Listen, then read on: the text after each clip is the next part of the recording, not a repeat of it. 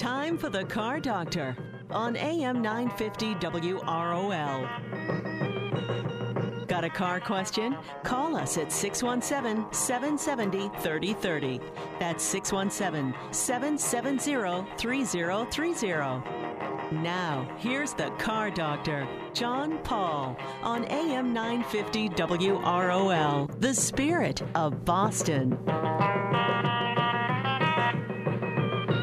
Good Saturday morning, everyone, and welcome to another edition of the Car Doctor program on AM 950 WROL, the spirit of Boston. My name is John Paul, the Car Doctor, here to help you with your car problems on this Saturday morning. Well, it's at least here down in Marina Bay, it's a pretty foggy Saturday morning. So we have a lot of things to talk about today. We're going to talk about the 2019 Volkswagen Tiguan. This week we had a New England Motor Press Association meeting, and an old friend from the New England Motor Press Association, Mike Albano, who has risen through the ranks at General Motors and Cadillac, and he was out visiting with us with one of his folks, Joel Hoffman. We did a little taped interview. We'll have Joel up in a little bit. Also, a couple of kind of product reviews to talk about. One of them, and we kind of touched on these a little bit last week, one of them is a dash cam. Dennis and I talked about that. And if you're looking for Dennis, he is on vacation. And Keith is filling in for Dennis this week. And so we're going to talk about the dash cam, which is really hard to pronounce name. I think it's Xiaomi, and it's a 70mai Pro is the version of it. We'll talk about that a little bit later. I had it in the car for a few weeks, kind of testing it out. And then also a portable power washer from the Works company, and talk about that a little bit. But one of the most exciting things coming out, speaking of Volkswagen, is the Volkswagen ID. It is a dune buggy concept. It's appearing at Pebble Beach right now, and the ID takes its idea of the legendary dune buggies into the age of electric mobility with a 62-kilowatt battery. It's designed to reach an estimated range of about 155 miles. The next-gen design is off-road ready and features no roof or doors. The purest beach cruiser experience. The ID is built on the new Volkswagen MEB platform, and that's the platform that Volkswagen is going to use on a lot of their electric cars. They've decided, well, diesels are not the way to go. Well, you know what happened with them, and so they're going to use this new electric platform. 155-mile range in a dune buggy design is not too bad, but we'll have to wait and see. Also, if you won trivia last week, I left your address here at the station, but it was still here. So I'll mail out your AAA membership winning prize this week, and you'll get it sometime in the mail. But the new dune buggy looks pretty good. Looks pretty good. So an electric dune buggy. I don't know. I might miss the engine sound. So. I don't know. We'll have to wait and see. And we got a note from our listener, Paul, in Braintree, that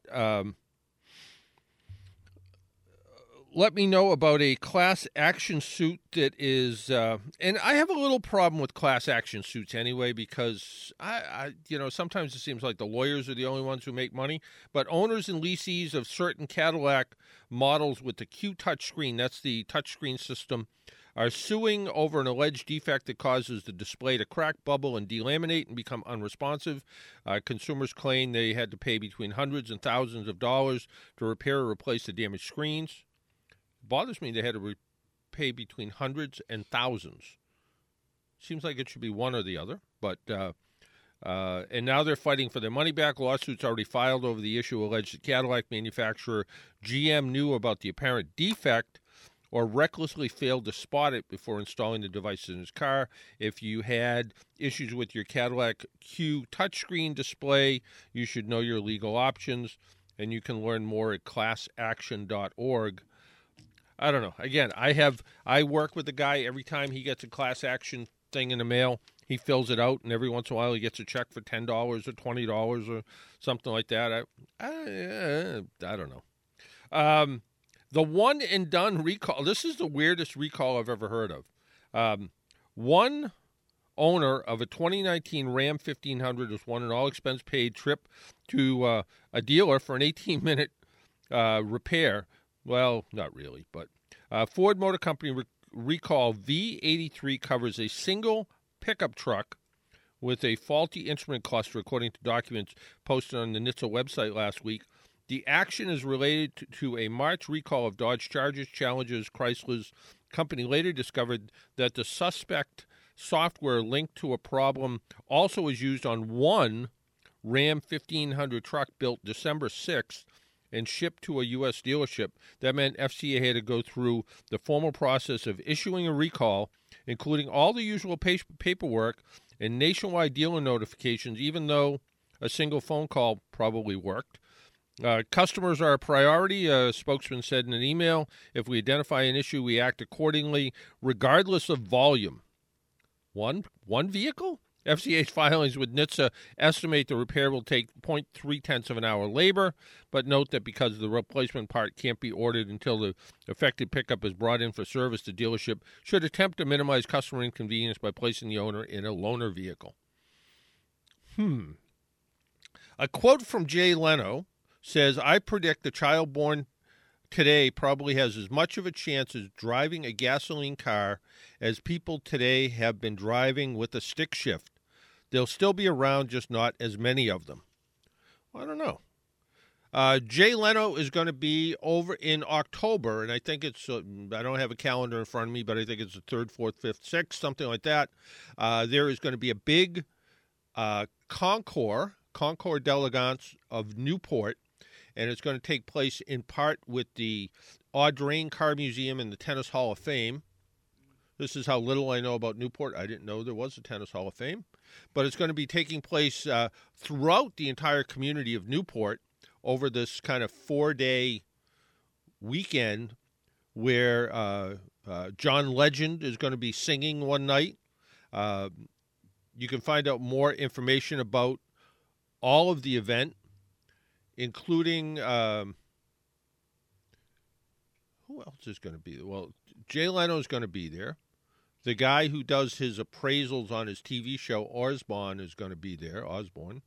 And I think Kenny Loggins is going to be there, the musical entertainment for that night.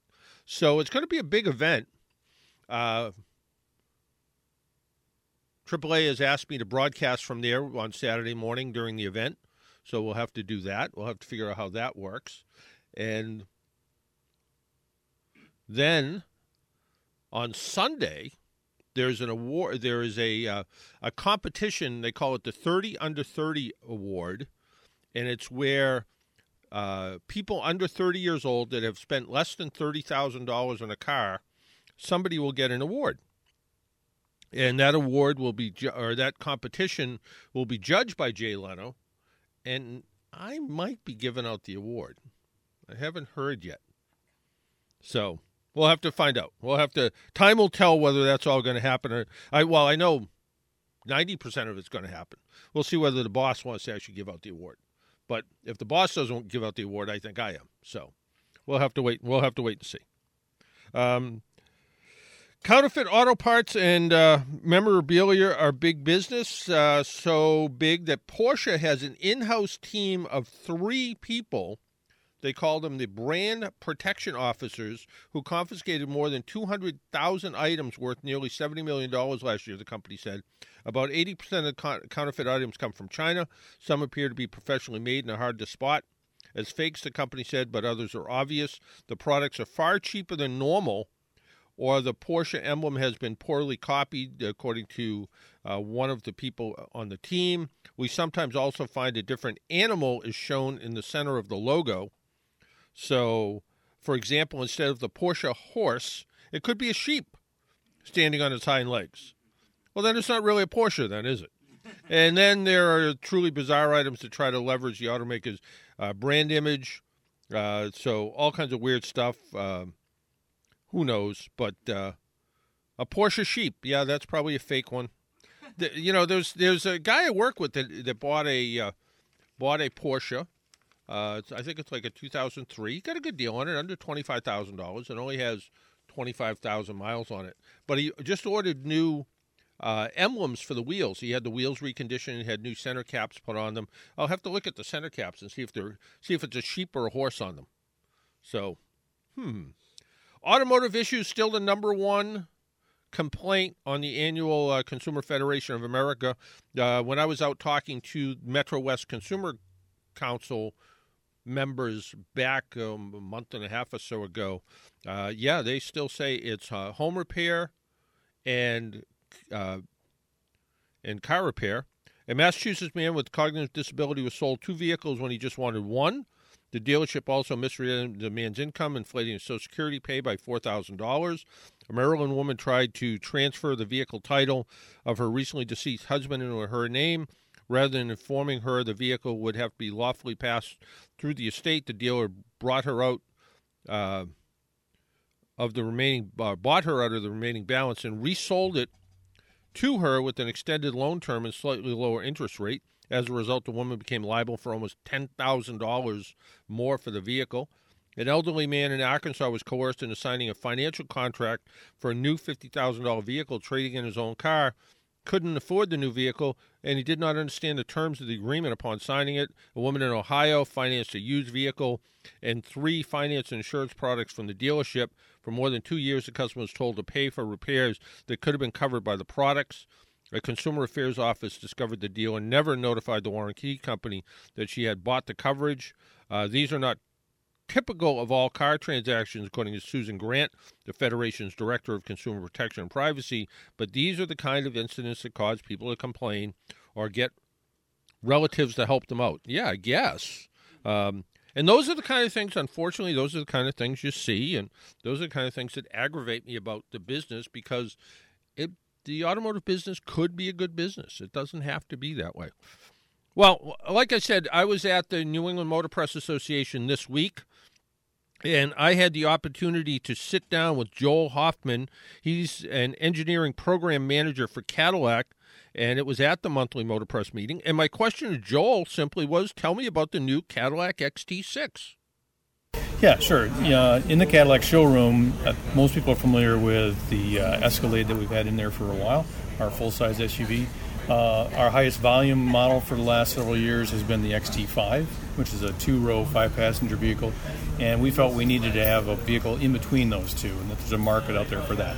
And that's what the XT6 is. It's a three-row, six- or seven-passenger crossover to fill that that market need. And it's a lot of times three-row crossovers. The third row is kind of, well, it's there, but it's not usable. This is actually a three-row crossover that adults can sit in the back seat, right? Right. That was very intentional on our part, because you're right. There's a number of vehicles out that have a third row, but it really is very minimal or oriented toward kids. And we wanted to have a vehicle where it's a legitimate third row. You can take your adult friends with you. You could have adult children use it. And you have enough space to make them comfortable.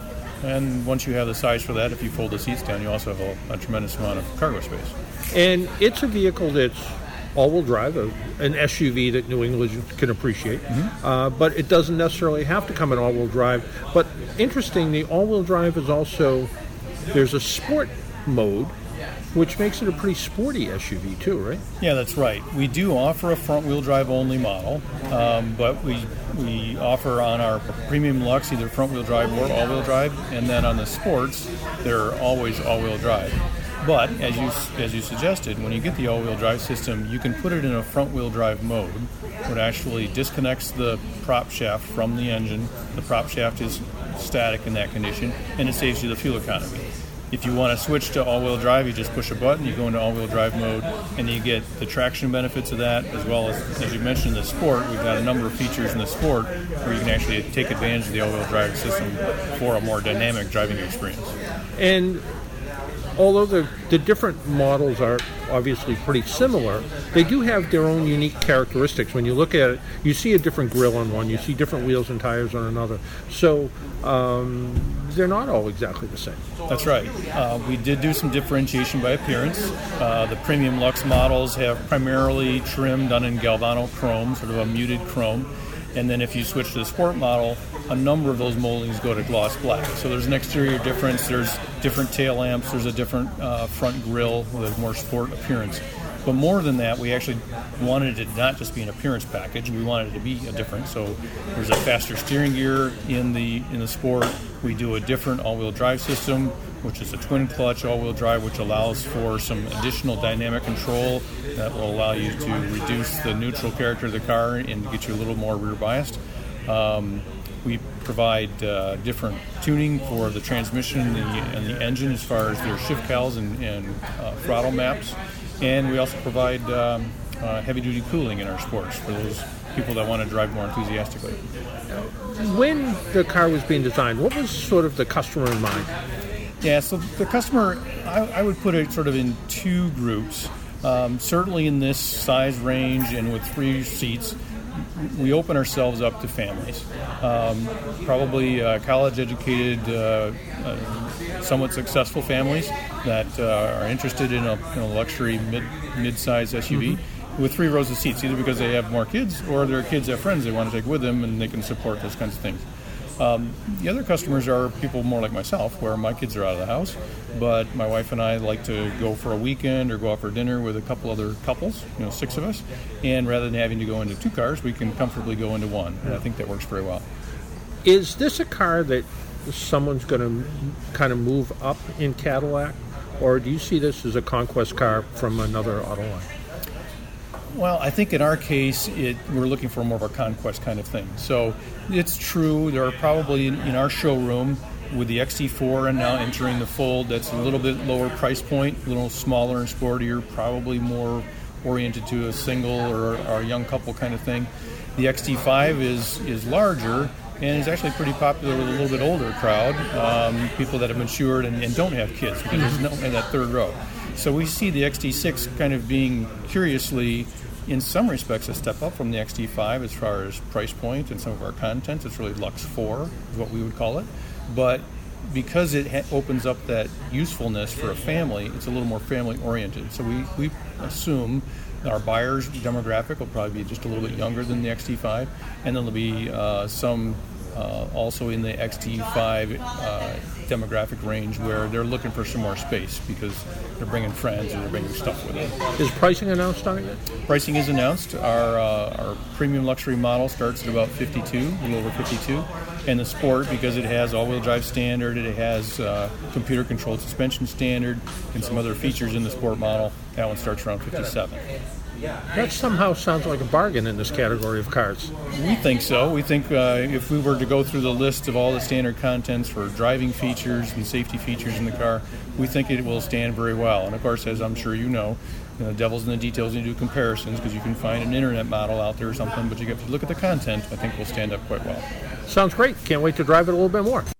And that was Joel Hoffman, the engineering program manager from Cadillac for the XT6. Cadillac's latest sport utility vehicle. They are still doing sedans, though. And one of the things, people have said to me, it looks like a Chevy Traverse, it looks like this. So one thing I'll say about it is quite nicely done inside. The Cadillac grille, I thought they did a really good job on. And one of the questions I asked Joel when we were out taking it for a ride was, is there going to be a Cadillac V model, so the high-performance model? And he looked at me, sort of smiled, and said, I can't talk about future products. I'm taking that as a yes. I think there will be a performance version of it. And then we went back to the headquarters of AutoMotion, where my test cars come from, and we listened to the rest of the presentation, had a nice dinner. We actually had barbecue that night. Kind of something different for us, from Dave's Diner. Dave's Diner is a local Middleborough place. They own Harry's, Dave's Diner, and a place further down the street I can't remember. Dave's Diner is an old-fashioned looking diner, and they came up and actually smoked ribs and sausages, ribs and hot dogs and hamburgers, and they did a nice job. I just skipped right over all the salad, just went right for the ribs, and came back for more. Why don't we take a quick break? When we come back... Yeah, salad's boring. Salad's boring, yes, that's right. When we come back, we'll talk a little bit about dash cams and power washers, and maybe we'll even do a trivia question. Got all kinds of stuff going on But give us a call at 617-770-3030. We'll be right back. Wait to get on the road again. The life I love is making music with my friends. And I can't wait to get on the road again.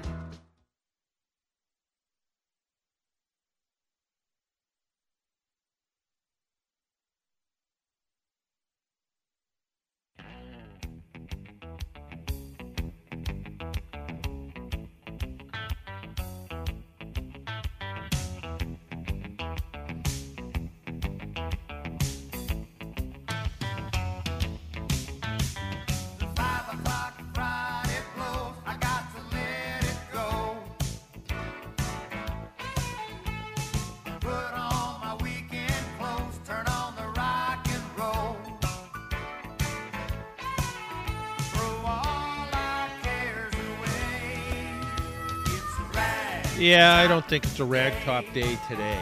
In spite of what Jimmy Buffett's saying, I don't think it's a ragtop day. But it might turn into one. You never know. Maybe head away from the water. The fog may clear up. But we'll wait and see. Well, I never thought much of the idea of having a dash cam. I didn't quite get it. But in today's world, having a record of your driving might make some sense. And like I said, I've been testing a dash cam by a company called Xiaomi. It's Xiaomi, so I'm going with Xiaomi. And it's called the 70mai or My Pro, 70mai Pro. This is a self-contained dash cam with some very interesting features. To start with, the sample that I've been trying has an added GPS module, so that way you know exactly where your recorded footage took place, longitude and latitude, so you know exactly where you are. When you first hook it up, it asks you to drive at speeds above 20 kilometers and to calibrate the module. And it also has advanced driver assistance functionality. So the camera will tell you in a voice when you're drifting out of your lane or when the cars in front of you were moving and you weren't. So if you're setting at a light and all of a sudden the car in front of you goes, it says vehicle moving. So it tells you to get moving. And it also, like I said, tells you if you're drifting out of the lane, which apparently I do more often than not. But the real issue is when you're drifting out of the lane, or it thinks you're drifting out of the lane, some of the reason is the lane markings aren't very good. So it can't see well when the paint's worn or the pavement's cracked, and actually thinks you're drifting out of a lane, and you're not really. The video function ran all the time. It records these little short clips, like 6 or 7 seconds, and it would rewrite over the memory card. And if you did get into a crash, the video would be saved on additional files. So what happens is, if something does happen, it locks that file down, so you always have a permanent record, and it won't rewrite over that. Also, you can tell the camera to take a picture while you're driving. So if you see something interesting, and I did this a couple times, it actually worked pretty well. You just say, take a picture, and it clicks and it saves the picture. The other feature is a surveillance feature. So if you have it in the car and you have the car shut off and somebody opens and closes a door, someone bumps the car, it actually starts recording. So you might have an idea if somebody's doing something with your car. Last weekend, I was doing some work around the house. I was in and out of my car a lot, and it was always constantly recording me going in and out of the car. I don't know how long the battery lasts. It has a self-contained battery, but it also plugs into either a cigarette lighter or a USB port. One kind of interesting feature about it is it connects through Wi-Fi to your phone. So if you have a smartphone and you download their app, and it's not Bluetooth, it's actually Wi-Fi.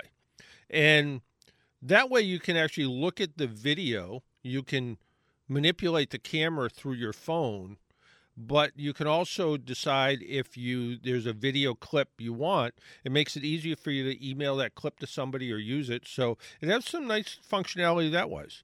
Some of the things I didn't care for, the advanced driver assistant voice function seemed annoying. It seemed like it was a little too much. And again, some of it's the road markings. Sometimes the camera would tell you, like, you were drifting out of the lane. And also the reminder the car in front of you was moving seemed a little unnecessary to me. Some of the things I liked, the overall video quality I thought was actually really good. Setup was pretty easy, even though there was just about zero directions. The directions were a little fold-up thing, and mostly that told you how to download the app. And then once you had the app, you kind of went back and forth between the camera and your phone to get it to work. And again, once I had it set up, it worked pretty easy. I have tried a camera similar to this before that had no directions, and I struggled. We'll put it that way. It didn't use like a suction cup mount. It used like a static cling mount. So you peeled off this piece of clear plastic, sort of stuck it to your windshield, and then you stuck the camera, which had adhesive on it, to that. Probably pretty good if you're a normal person and kept it in one car. For me, switching cars back and forth, and I had it in the Volkswagen Tiguan, which we're going to be talking about later. So I had it in there, and taking the static cling thing off just popped right off. I was surprised how easy it came off.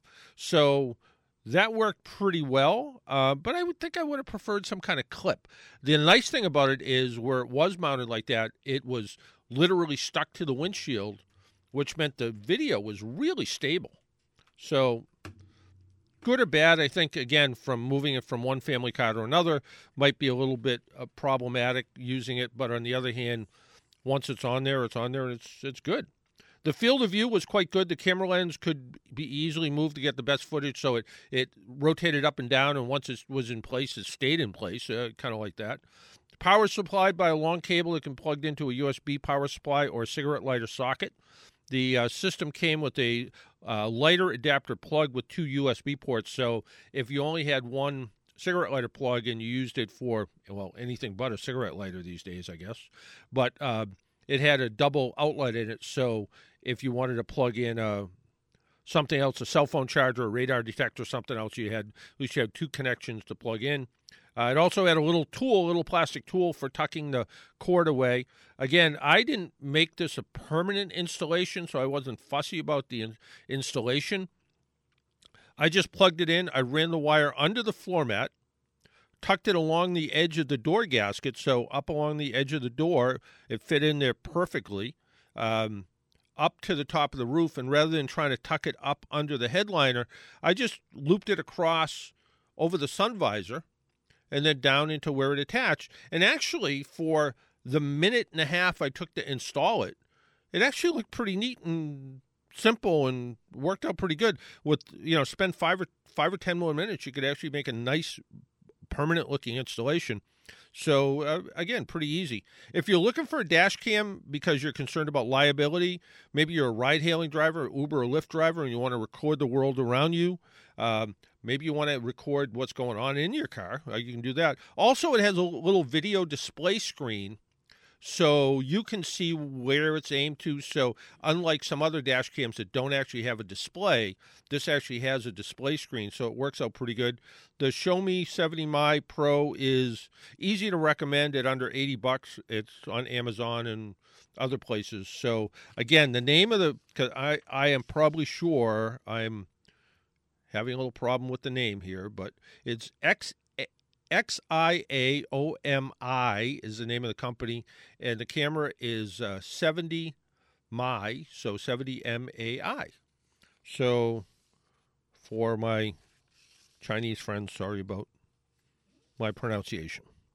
But again, it seems pretty solid. It works pretty good. I dropped it at one point. Didn't seem to bother it. Seemed okay. Well, I also want to talk about the car the camera was in, and that was the 2019 Volkswagen Tiguan.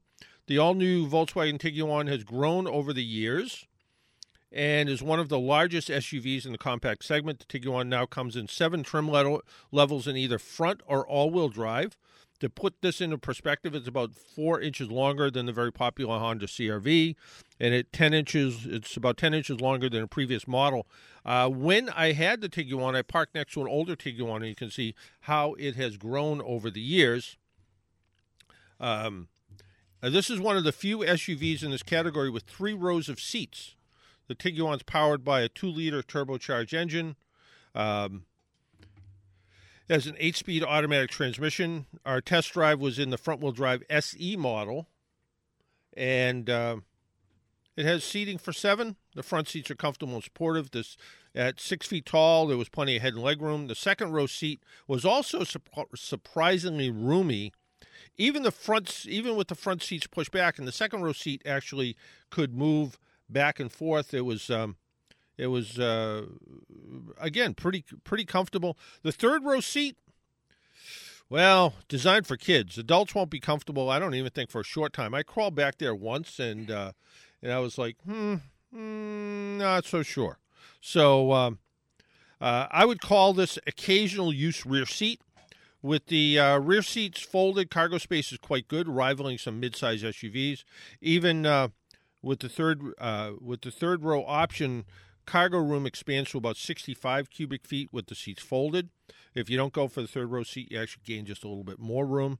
And again, I don't know how they measure this room. I think they fill the whole car up with ping pong balls and count how many ping pong balls fit in a cubic foot. But anyway. The controls are generally easy to use, like many vehicles today has smartphone integration with Apple CarPlay and Android Auto. Every car seems to have that, but mine, by the way. The large touchscreen generally works well. There's a nice mix of actual buttons to go with the digital display. The system isn't perfect. It's easy to accidentally swipe the control panel and change a radio station, for instance, when that wasn't your intention. There are several small bins for storage, decent cup holders, a smallish glove compartment, even a smaller center console. Like all Volkswagen products, the interior has the appearance of a much more expensive vehicle. On the road, the 184-horsepower engine feels powerful enough to get the job done.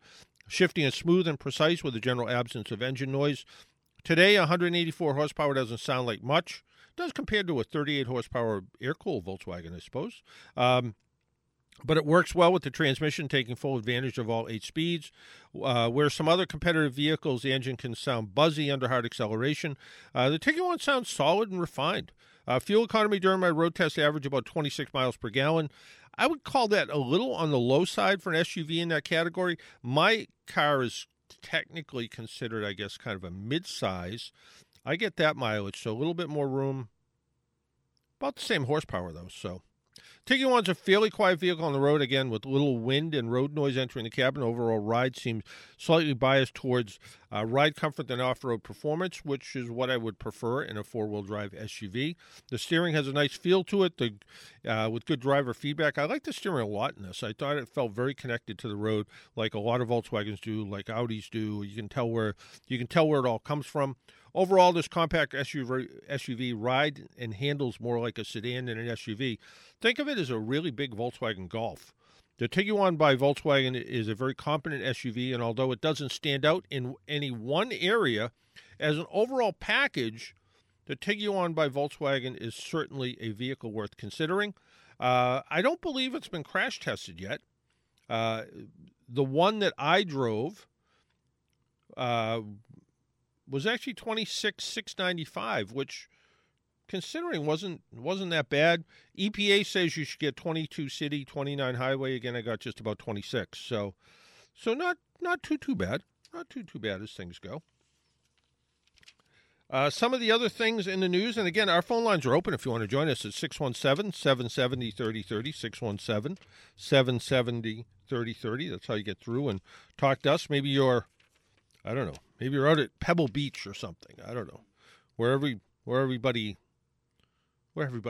Everybody but me. Mini finds itself in a kind of interesting crisis. A small car maker in an SUV world, declining volumes coupled with anemic product pipeline. This is according to Automotive News. Have its brand's U.S. retailers growing restless. Mini's U.S. sales, which were launched in 2002, peaked at 66,000 in 2013. The company declared that year it would sell more than 100,000 vehicles here by 2020. Probably going to sell half that many. So what are they going to do? Well, they're going to try an electric Mini. BMW suggested that the Cooper SE could be foreshadow of the future. So... a Mini with 114-mile range. Not enough range. I think 200 miles is at least what you have to do. Electromobility is a perfect fit for the urban, progressive, open-minded customer. Again, I think they can do better than that because they've done better with some BMW products. So, but we'll have to wait and see. But their lineup, a hardtop, a 2019 model carries standard LED versions of Mini's headlights. The Mini Cooper SE, the new full electric Mini, will go on sale first quarter of 2020. It's powered by a 135-kilowatt motor that delivers 181 horsepower and capable of going from 0 to 62 in 7.2 seconds. The redesign is expected in 2 years after that. The Clubman, a refreshed Mini Clubman and John Cooper Works edition, are on their way. The Countryman will also come with a John Cooper Works version, so that's the hot rod version. And an electric microcar. Mini could launch a three-door electric-powered hatchback in 2022 based on the Rocketman concept, according to Autocar. The new model would be made in China via a joint venture between BMW and Great Wall Motors.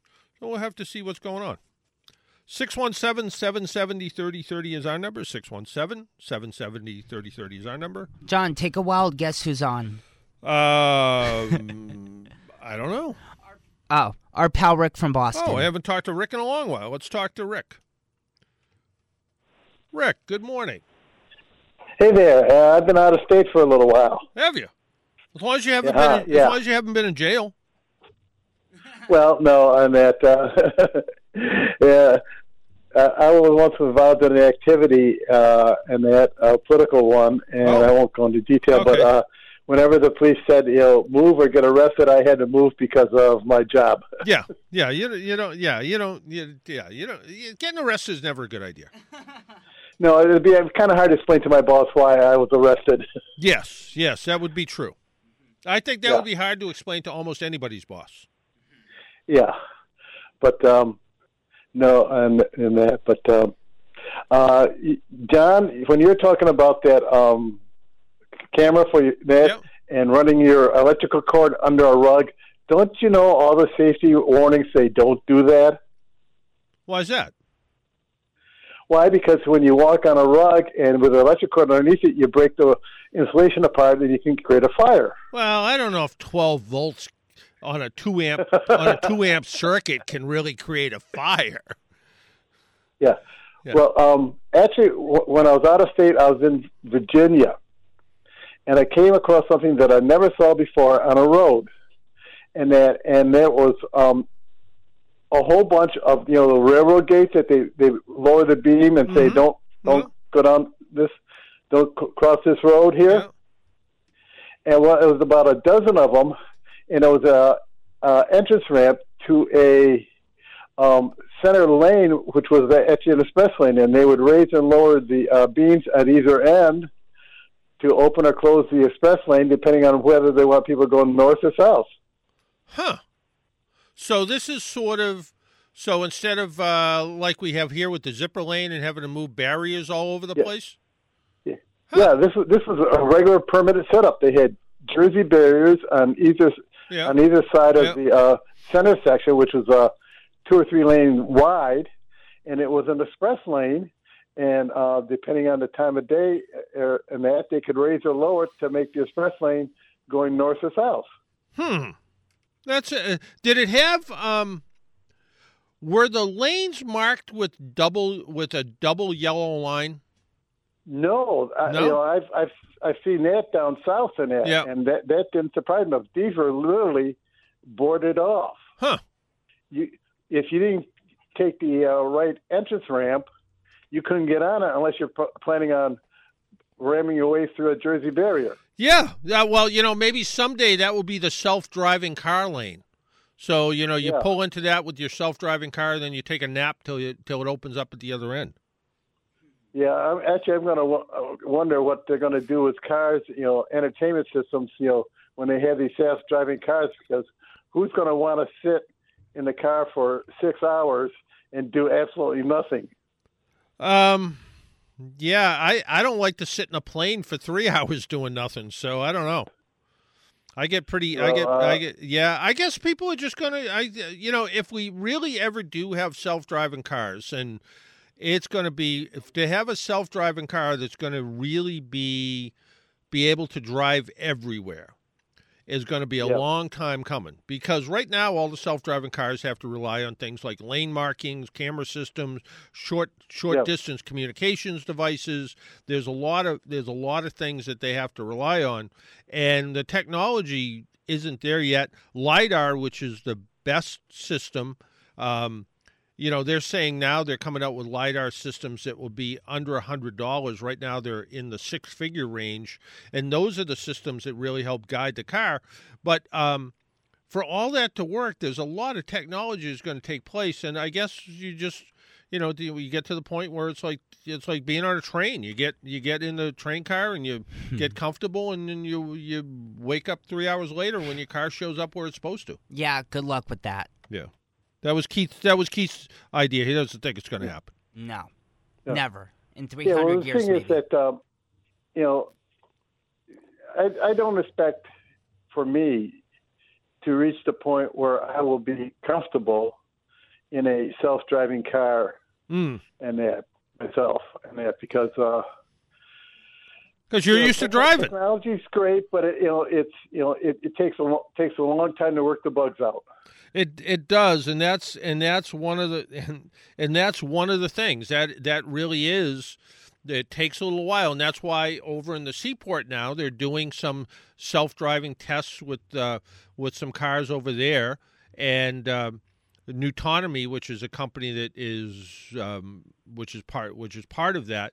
But again, it's very limited to a very specific area. And at some point, self-driving cars really may be, we may see them in your lifetime and my lifetime in very limited areas. I mean, right now, I always tell the story about, because AAA was involved with this out in Las Vegas, there was a self-driving shuttle that ran up and down the Vegas Strip.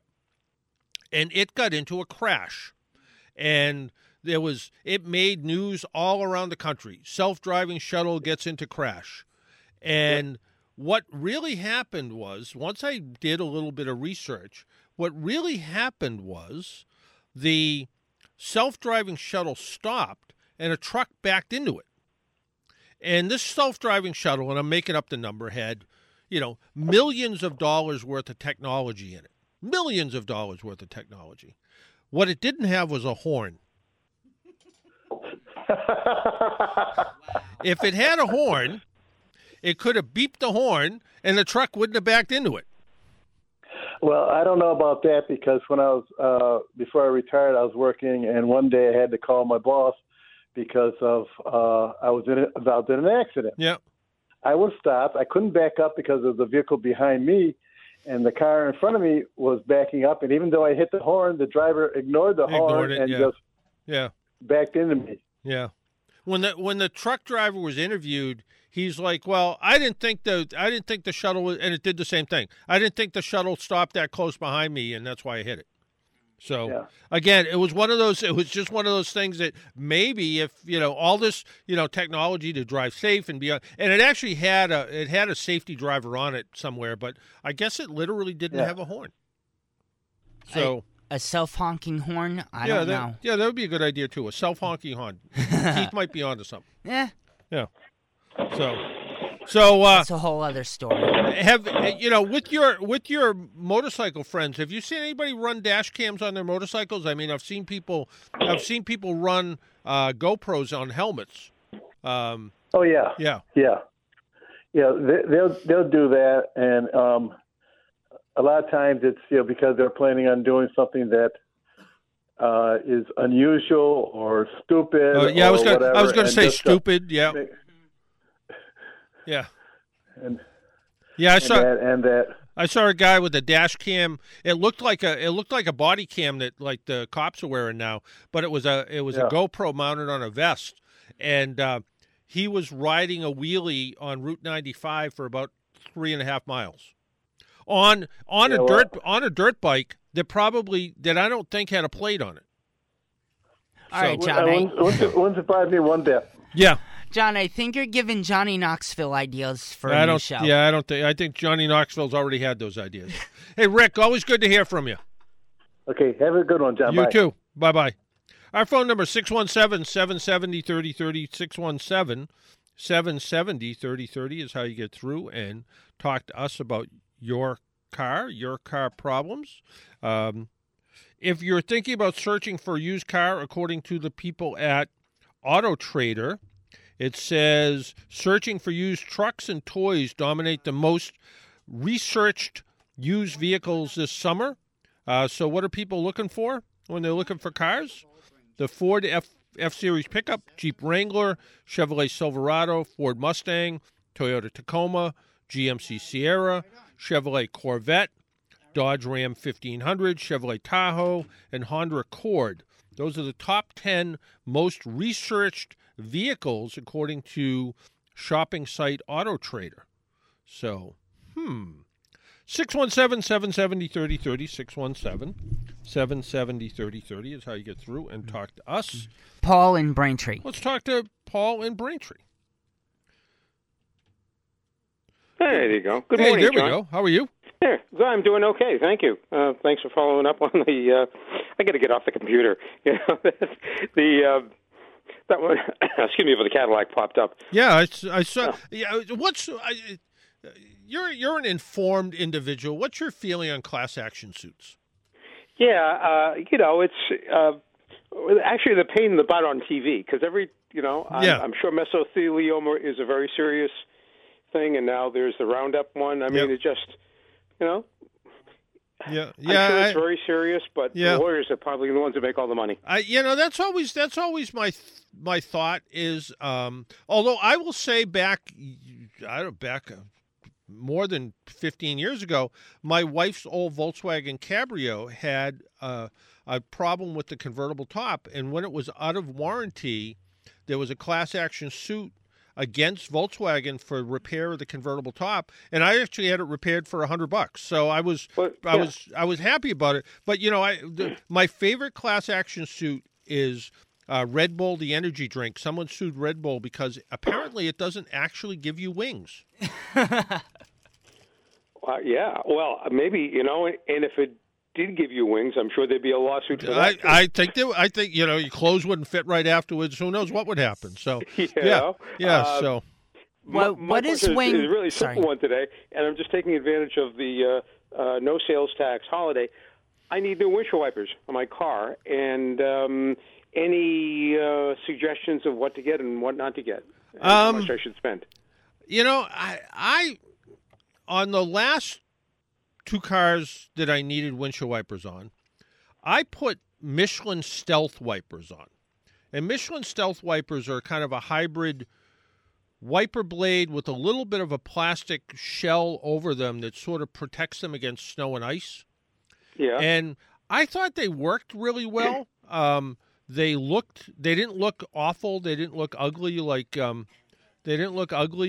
of the winter wiper blades do. They look like regular wiper blades. They're not right. They're not a unibeam blade, which I was sort of a fan of, again, for the same reason that snow and ice didn't build up. But on some of the cars with long wiper blades, they get a little floppy near the end. So prior to that, I was always a big Trico Anco person. Either Trico or Anco. Been making wiper blades since wiper blades were put on cars. Always a big fan. Bosch makes a real nice wiper blade, but they're out of my price range. They're like, I don't know, they're like $40 a wiper blade, and as good as they are, that sounds too expensive. So I'll hire somebody to wipe my windows. Yeah, I know. Just have somebody with a squeegee run next to the car. But the Michelin ones, which I'm sure are made by somebody, they're not made by Michelin, God knows, and they're it's funny. A woman I work with who got all her money's worth out of her wiper blades, she said to me one day, I think my wipers are worn out. And I went out and looked, and like literally a foot of rubber was hanging off the edge of the blade. And I said, you've owned this car since 2013. When was the last time you put wipers on it? And she said, never. So she said, what kind should I get? And because she's a millennial, she doesn't go to stores. So she did Amazon, and the next day had wiper blades in her hand from the Amazon delivery. And she ordered the Michelin ones, and she said she's really happy with them. She likes the way they work. So, no, I went to clean mine yesterday. I got some pre-sap on them. Oh, yeah. And I noticed that the driver's side one had it was moving on its own. I don't know if it was split, yeah, but I figured it's going to scratch the window. Yep. When I least wanted to. So it's a good investment. They're probably, I think they were Rain-X. I bought them. I think that was it. I bought them, I think, at AutoZone. Yep. And actually, they put them in for me. There you go. They were okay. Mm-hmm. You know? Nothing great. But the Rain-X ones are supposed to be, the rubber is supposed to be impregnated with Rain-X, which I don't quite understand what the idea is behind that, because you put Rain-X on your windows so you don't use your wipers, but they claim mm-hmm. It's supposed to make them slipperier or something. Well, would you find Michelin at... Yeah, last time I bought them, I think I bought them at either a Auto Parts store or Walmart, one or the other. Yeah, okay. Yeah. I'm close to both of them. Yeah, because near where I live, it seems to be, depending on my mood, they are within, a half a mile of each other. So, yeah, I'll go to one or the other. And again, and I would give a Nobel Peace Prize to anybody who can come up with a solution so that you don't get that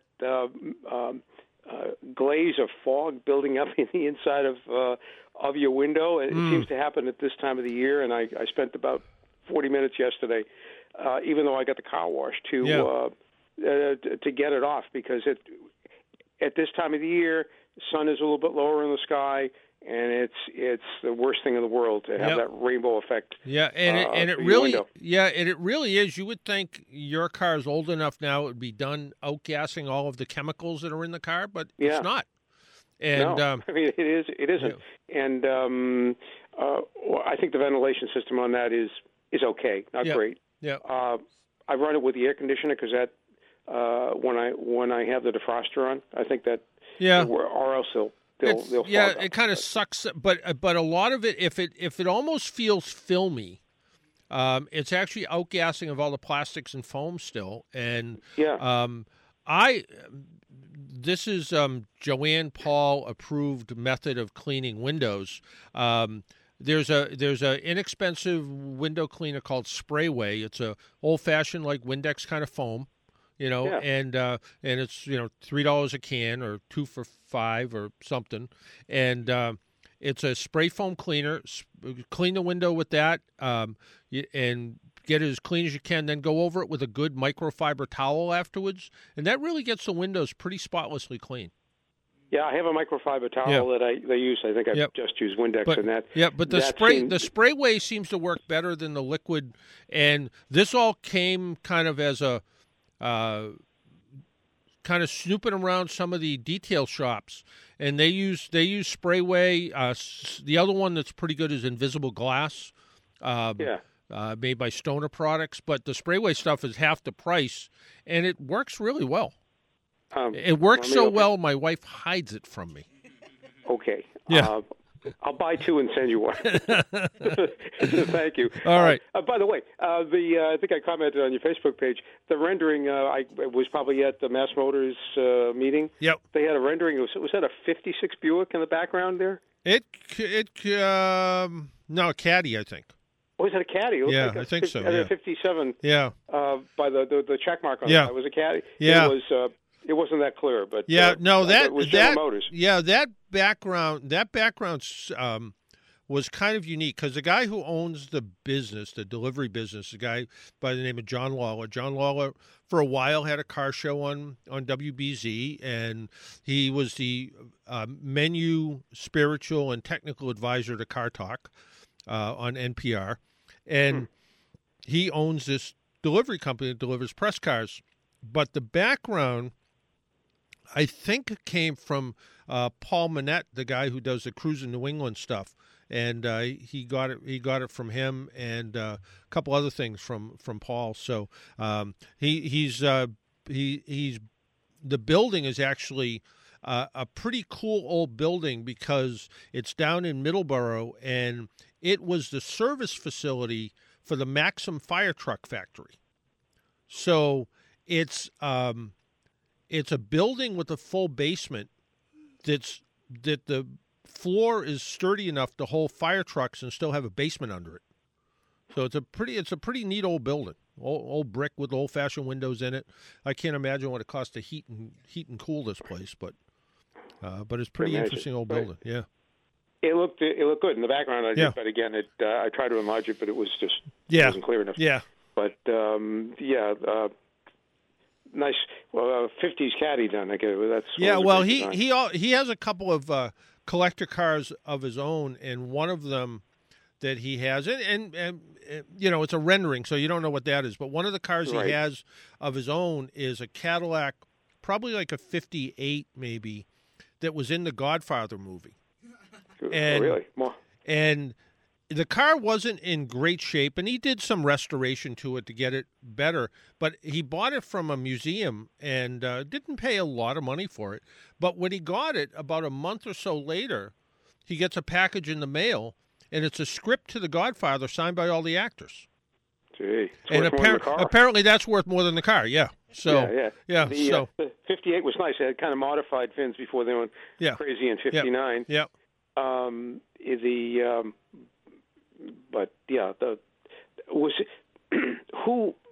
know? Who the knowledge go? Who was the designer of the caddies in the '50s? I vaguely remember. Yeah. Yeah, he's kind of a Cadillac guy. He's got that, and his first Cadillac that he bought was a 62 Cadillac Fleetwood Brougham D'Elegance, I think. And it was the last year that they actually made Fleetwoods, they were hand assembled, and it has little picnic tables in the back, and it's a really pretty car. And now that he's getting closer to retirement age, I think he's thinking more about, those are his retirement dollars, so he's trying to figure out where the market is when it's time to sell them. So, 6 miles to the gallon, probably. Yeah, probably if on a good day. So, he has in fact he even has Ray Magliozzi's Dodge Colt Vista, which doesn't run, by the way. So because Ray used to talk about that on the radio show as Dodge Colt Vista, which has, I think, seashells glued to the hood, but it needs a carburetor that they can't find. So, well, one of the PBS stations, I think, was, I don't know if they still run the old car talk. Yeah, they still do. Programs. Yeah. Well, old is new again. BZ is running old Jerry Williams programs. So on Sunday. Really, I wasn't aware of that. Yeah, 10 o'clock, free plug here, but 10 o'clock BZ on Sunday night. It's all really old-time radio. Yeah. They start off with Larry Glick and David Brudnoy, and last week they had Jerry Williams interviewing, of all people, Tiny Tim. Wow. And it was BZ circa 1967. Wow. It sounded like it was done live. It was still really good. The week before, he did a spoof of someone, of a husband and wife who were taken up in a spaceship. Oh, okay. And a German scientist on with a very strong German accent came out of the kicker of the story is that it's Charlie Yarl came out of it. And it turned out to be Fred Grandy, early Fred Grandy, I guess, before Love Boat. Oh, okay.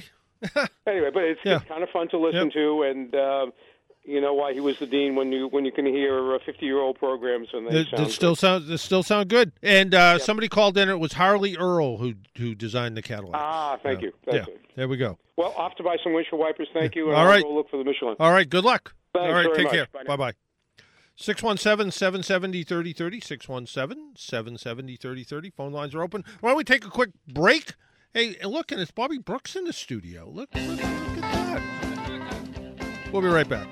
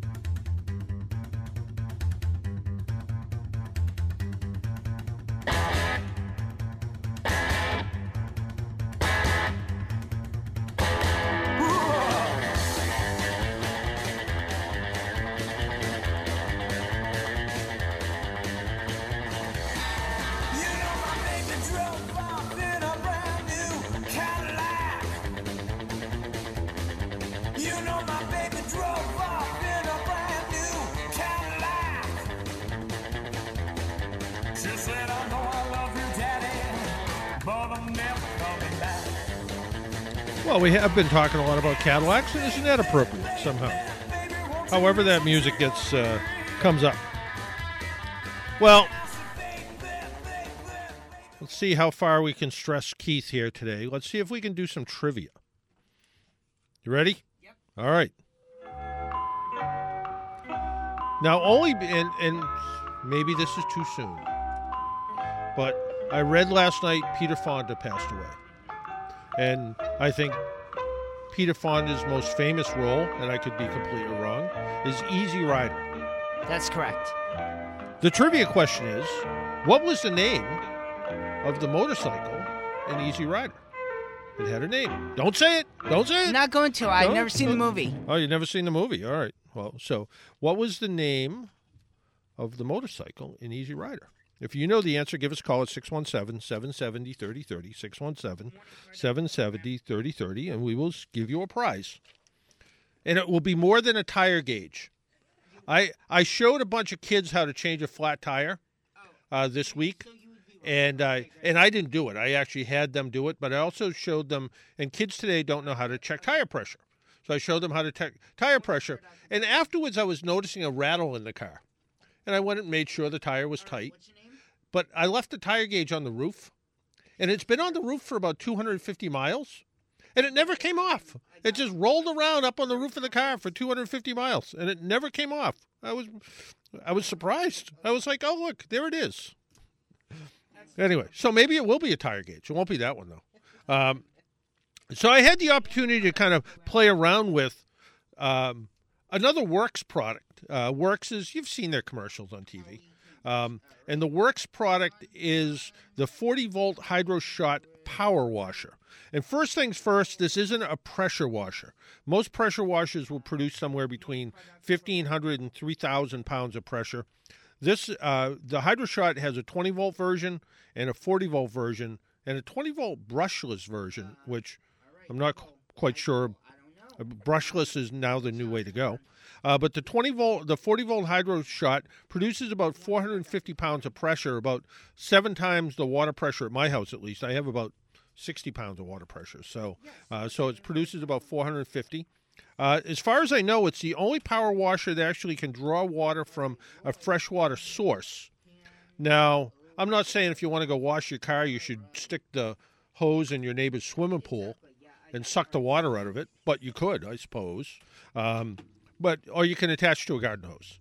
Right. I mentioned last week that a reader in the Providence Journal wanted to find some way. He wrote to me he has a Jeep, and the Jeep is unlike a lot of people with Jeeps who love to have the car covered with mud as they're driving away from wherever they go mudding. He wanted to somewhat clean it, and he was bringing 5 gallons of water in a bucket and trying to wash the mud off. I said to him, this could be an answer to this. Now, it goes through about 9/10 of a gallon per minute, so you have to be a little bit careful about how much water you were really going to use, but you could bring your 5-gallon jerry jug of water, put the hose in, at least blast the mud off the areas you were most concerned about. And if you were near a stream or a pond or something, you could just refill it and keep doing it with that and get it nice and clean. Again, it only uses about 9/10 of a gallon of water per minute. Again, you could go through 5 gallons pretty quick, but a lot less water than you would with a garden hose, and certainly a lot less water than just trying to dump it on and try to rinse it off. So I think it would work pretty good. So if you're near a stream or a pond, you suddenly have, or your neighbor's swimming pool, you suddenly have all the water you could use. It's the HydroShot's powered by 20-volt batteries, the same 20-volt batteries that are used in other Works tools. Just like a lot of tool companies now have sort of a one-battery system that you can use in, vacuum cleaners and saber saws and all kinds of, same idea. This one combines the two, so you have 40 volts, so you have twice the power. Again, it's nice flexibility because if you're cleaning, there's no electrical cord to stumble over. I used to have an electric power washer. It worked okay till I lent it to someone and they didn't drain the water out of it and it froze over the wintertime. But I should have, when I got it back, I should have drained the water out of it. That was my own fault. I thought they would have. But anyway. Oh, John, you're perfect. Come on. No, I'm not. But anyway, so again, there's no cords to stumble over. So it's pretty easy to use. It's battery powered. The runtime is somewhere between 45 minutes and an hour. If you wanted a longer runtime, you can get higher capacity batteries. It comes with a battery charger that can recharge both batteries at the same time. It takes a couple hours to recharge the batteries. It's a pretty capable washer if you want to clean off a mower deck, wash siding and windows, wash the car, motorcycle, dirt bike, patio furniture. If you want to pressure wash a deck or something like that that's really dirty, this isn't the tool for it. You need more power than that.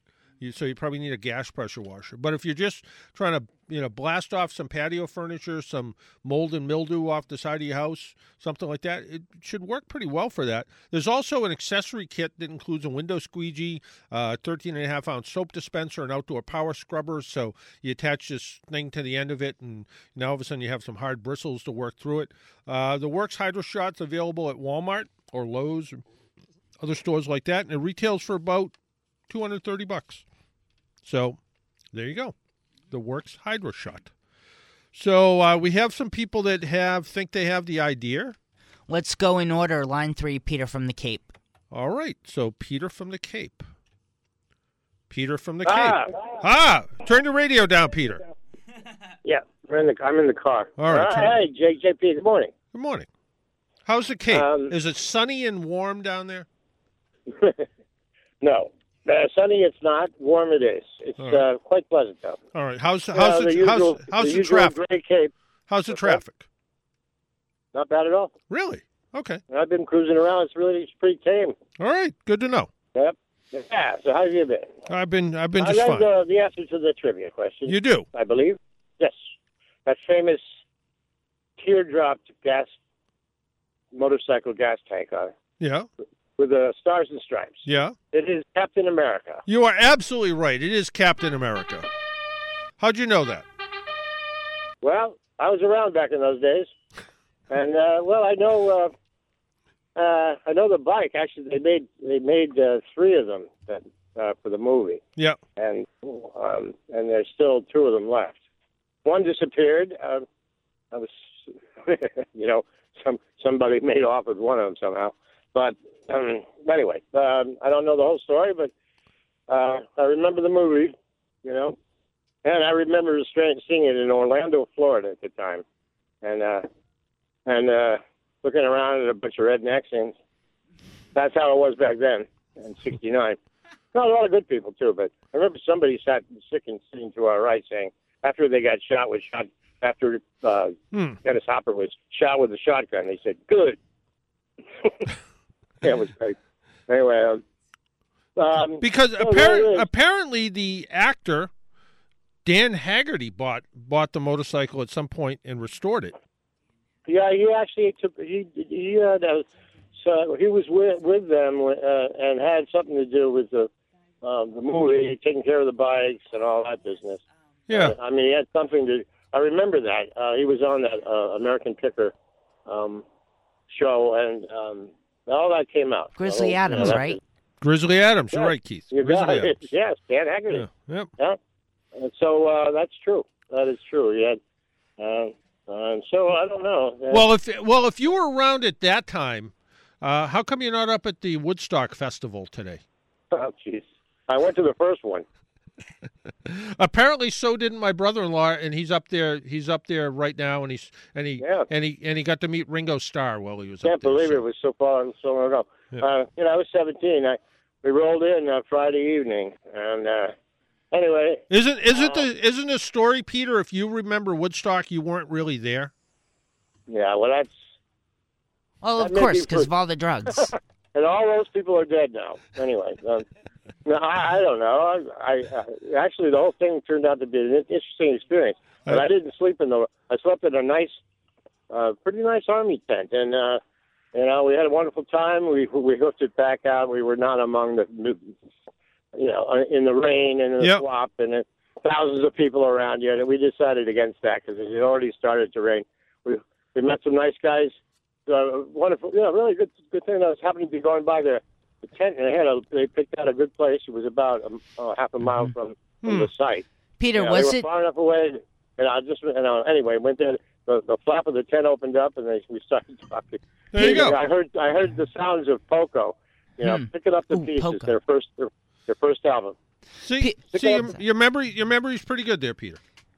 Yes, it is. Yeah, Peter, wasn't it the official 50th anniversary like yesterday or something? Yeah, something like that, yeah. Yeah. Well, the 16th. Yeah, something was the first day. I still have 3 tickets from that were never torn from the show, because by the time we got there, they weren't taking tickets, yeah. Yeah, so yeah. You may have 1,000 people. Yeah. Yeah, you may have a collector's item. Well, I think I do. Yeah, so I might even send you one. Wow. Wow, that'd be special. How generous. Depends on what I win today. Though. All right. Yeah. No, I'm just kidding. So how about a trip for 2 around the world? Oh, you're not going to win that. Yeah, that's not going to happen. I don't think so, no. Yeah. However, I might be able to scrape up a AAA membership. That would be nice. Stay right there. Keith will get down your name and address, and we'll send that out to you. You don't have to have access to an old compression tester, do you? Well, I enjoy doing compression tests on engines. I don't know why. Do you? If I have a compression, I gave away most of that stuff because I said, when am I going to use a compression tester again? But if I have one, you never know. Yeah. All right. Stay right there. No, that sounds good. Hey, it's good talking to you again. All right. Yep. All right. Stay right there. Your helper there is the best. He's good. All right. Stay right there, Peter. All right, Keith will take care of Peter, get his name and address down. Well, you've probably seen the commercials for Carvana, and Carvana apparently is doing pretty well. Here's the interesting thing, though. Carvana's profit per vehicle was more than $3,000. So, they're making $3,000 on every car that they sell. Online used car retailer Carvana continues to pile up losses as it carries out its rapid expansion strategy, but bullish investors still like what they're seeing. The positives that emerged from Carvana's second quarter earnings reported last week include continual spikes in revenue and retail vehicle sales, key metric that showed narrowing losses for the first time and a huge improvement over the retailer's gross profit per vehicle. You know, if you're making $3,175 per vehicle, doesn't sound like the consumer's getting that great a deal, but Carvana's gross profit per vehicle rose 46% to $3,175 in the second quarter, passing the goal of $3,000 the company set 2 years ago. After the second quarter, people are realizing that Carvana sets out to do something, and they're, in fact, tracking what they do, according to B. Riley, an FBR analyst. B. Riley, FBR analyst Lee Knoll told Automotive News. I don't even understand what that just said. But somebody who told somebody something. The kind of validation is important, especially when you're in the newer business model where there's not a lot of benchmarks. A buy rating, Knowles firm said a buy rating of the stock. Carvana's share price rose 35% in the last 2 days. After the earnings were released, Carvana's CEO, Ernie Garcia, touted last week that just a 6-year-old company has swiftly built a model that's starting to pay significant visible dividends. For the first time, Carvana had a decrease in its year-over-year losses on its earnings before interest and taxes, depreciation. I shouldn't knock a company who wasn't making money. After all, Amazon, for years, never made a nickel. And now they look at them. They're, who knows, I have no idea how much money they make, but plenty. Carvana's plans to focus on its marketing budget and buying vehicles from customers to support its gains on per-vehicle profitability, Garcia said. That includes investments in advertising technology. Buying more vehicles from customers is a significant step towards achieving Carvana's long-term goals. During the quarter, Carvana's net losses widened 25% to $64 million. If I had a business and it lost $64 million, I would be nervous. But apparently when it's someone else's debt, you don't worry about it. But revenue more than doubled, so they made almost $1 billion. No, I guess they made $986 million. But they lost $64 million. I guess that's not a terrible thing in business. I don't That's why I'm not in business. Retail vehicle sales nearly doubled to 44,000. Carvana expanded to 28 more markets and was 137 at the end of June. Other analysts remain concerned about the company's cash burn. Morgan Stanley analysts noted in a report that breaking the $3,000 gross profit per vehicle barrier goes against the bear case, disrupting the model. Morgan Stanley estimates that Carvana will use $336 million of cash in 2019 and $617 million of cash in 2020. Morgan Stanley raised the stock price from $22 to $30, so I guess in the short term it might make sense to invest in it. I saw the Carvana car vending machine when I was in Florida. They're outside of Orlando, and it really does look like a giant-sized vending machine. And you pay for your car, you get this Las Vegas-like coin, and you put it in the machine, and your car pops out. I have seen the Carvana car carrier on the road, and it's okay, too. So, Guy, I happened to go to lunch with this guy yesterday, George Morse, and he's at a local Kia dealership. And while he was there, he said, breakfast with the car doctor. He's down in Rhode Island somewhere because the Providence Journal's sitting there and my column that's in the Journal, which is different than my column that's in the Boston Globe. So somebody's still buying the newspaper. Not sure who. But also for our listeners who are also readers of the Boston Globe, this maybe tells a little state of the Globe. I got an email from my editor at the Globe, and she said, due to vacations and a lot of other things going on at the Globe, the next couple of weeks might be a little tight on help, and they might have trouble putting my column in the paper. So I sent her a bunch of columns that are a little bit rough around the edges. I haven't quite finished them all, and I said, maybe you can use these, and it'll make your life a little bit easier. But just kind of funny that they I don't know how they get the news in sometimes, but anyway. Keith, do we have a call? Yes, Mike from Bridgewater. Well, let's talk to Mike in Bridgewater then. Michael, is that you? It is, John. Good morning to you. Good morning. How are you? You going to go out and buy something on the tax-free holiday? Probably not, especially when the guy from Jordan said it's a madhouse. Anyway, Jordan's furniture. Anyways, well, the reason I'm calling Mike. It's funny. Last week I decided that I had the kind of a extra day or so, so I decided to replace my bulkhead door at my house. And and when I originally bought my bulkhead door, it was about $320, the best my memory can remember.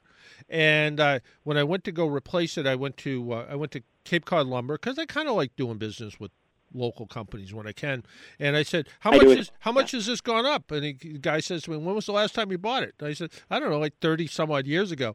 And he said, "Oh, it's gone up. It's gone up about 2.5 times." And then afterwards, as I'm driving away, I think I heard the, Jordan's commercial for the tax-free holiday, and I'm like, I should have waited till this weekend. I could have saved $40, but there you go. Yeah. And we all know, John, frugality is a way of life, way of living. Anyway, yeah. The reason I'm calling is by coincidence. You mentioned, Tom and Ray Maliazzi, Click and Clack, the Tappert brothers, and this is where I first heard about their product, FrigiFresh. The reason I was calling this morning is FrigiFresh. So I sort of got a smell there, like you're behind a garbage truck when you turned on the fan. It wasn't as noticeable with the AC on, because maybe that's the recirculation thing, it's in the cabin. And But anyway, so I was going to ask if you had any experience with that product, or would you recommend any other product, because I thought I would try it myself. I went on YouTube, and, they show you how to take and start it up, and windows open, and fan on high, AC on low. And you spray the stuff in the cowl underneath the hood there. And I've seen FrigiFresh and products like that, both at automotive stores and heating supply stores, places where they sell, oil burner and gas furnace parts and all that, because they use the same thing to clean evaporators, and it cleans all the stuff off. You can also just spray the daylights out of everything with Lysol, but then your car kind of smells like Lysol for a little bit. But what happens is the FrigiFresh is supposed to encapsulate the mold and mildew. And okay. Whether that really works or not, I'm not really sure, but it's supposed to. But it's supposed to kind of encapsulate it and seal it a little bit. But one of the problems happens is mold and mildew tends to grow where it's, you know, dark and dingy and damp. And inside where the evaporator is, inside the plenum chamber, it's dark and dingy and damp because not all the moisture always drains out, especially on humid days. And that moisture is what builds up mold and mildew, and that's why it smells like a garbage truck or the inside of an old refrigerator that hasn't opened in a long time. And so that's kind of the reason behind it. And, you know, cleaning it, disinfecting it with Lysol. The other trick it sounds kind of silly to do this, but especially in the hot, humid weather, just before you shut off the car, shut the air conditioner off for a minute or so and turn the fan on. Maybe on high for, 30 seconds or so. And that will tend to dry out the inside of the evaporator chamber, which helps eliminate the, as it progresses further. So it helps a little bit. Yeah, that's a good tip. Yeah. I also was going to try to be, cognizant of seeing the water underneath the car. So hopefully the drain isn't clogged, that kind of thing. Yeah, that can happen too. So sometimes, pine needles and dirt and stuff build up in the evaporator drain and that causes problems. So. Okay. Just last thing I'll leave you with, kind of a coinciding. You mentioned Maxim Motors in Middleborough, their trivia thing. They also owned Maxim Blueberries in the next town over in Lakeville. And I can remember 50s, 60s. You would go there and you would pick a quart of blueberries, not a pint, a quart of blueberries. A quart of blueberries. And they'd give you 10 cents. Yes, 10 cents, blueberries, Maxim blueberries. That was the big deal. Yeah. And then they were 10 cents. And I remember if you didn't mound up the blueberries high enough on the basket, they would take one of your blueberries baskets that you would just spend, I don't know, half an hour trying to pick to fill up a quart. And they would mound the rest out and they'd say, okay, and that's it. So instead of giving you the 60 cents in a car, they give you 50 cents. That's it. All right. That's funny. All right. Well, that's funny. You. All right. Take care now. Thanks, bye-bye. John. Have a good one. Take care. Bye-bye. Yep.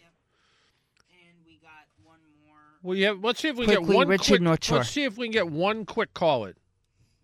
Let's see. Good morning. You're on the Car Doctor program. Richard Northshore. I brought my Jeep into the dealership because there's a light on, and they said it's the EVAP emission system.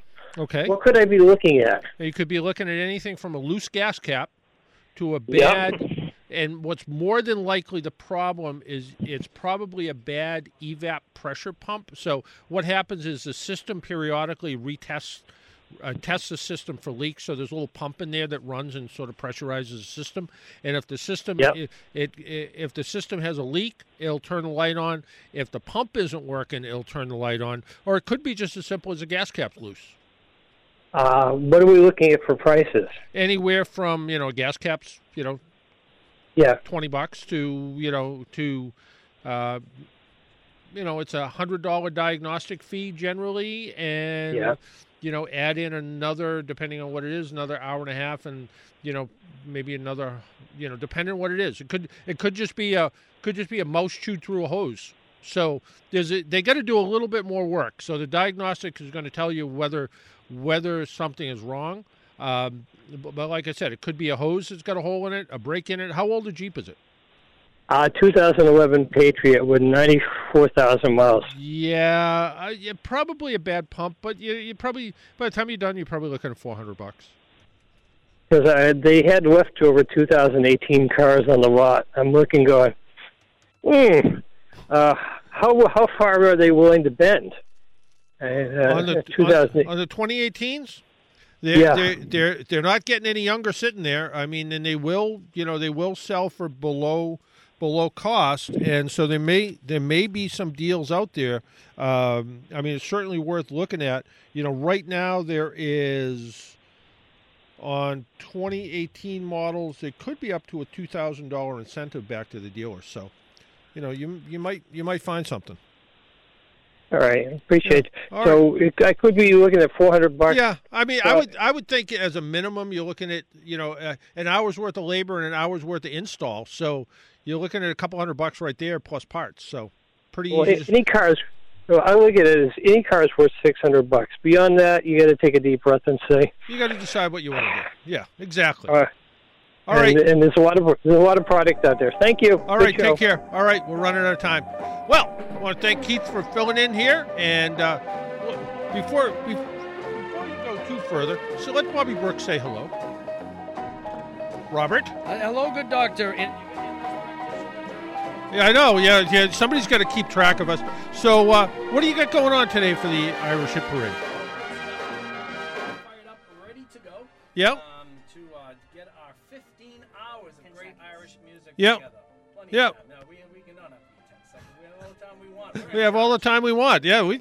Yeah. Yeah. Wait. Hey, listen. I'm taking advantage of the tax-free weekend. Right. I need a new weed whacker. There you go. Take advantage of it. Take advantage of it. There you go.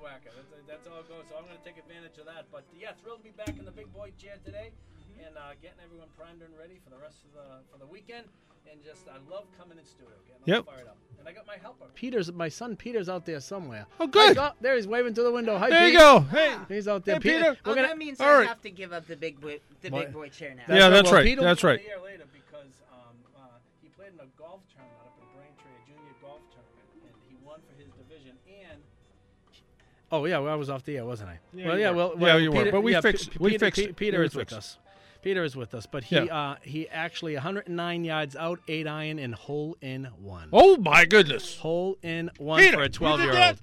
Yeah, not bad. So, we're going to let him talk about that a little bit. I guess so. Well, I guess so. Yeah, that's the closest I'll ever get. Lucky Shamrock there somewhere. Yeah, I had to buy juice boxes for everyone. I bet you did. I bet you did. Hey, until next week, we make sure you wear your seatbelt, drive careful, be good to your car. Talk to you all next week. Bye-bye.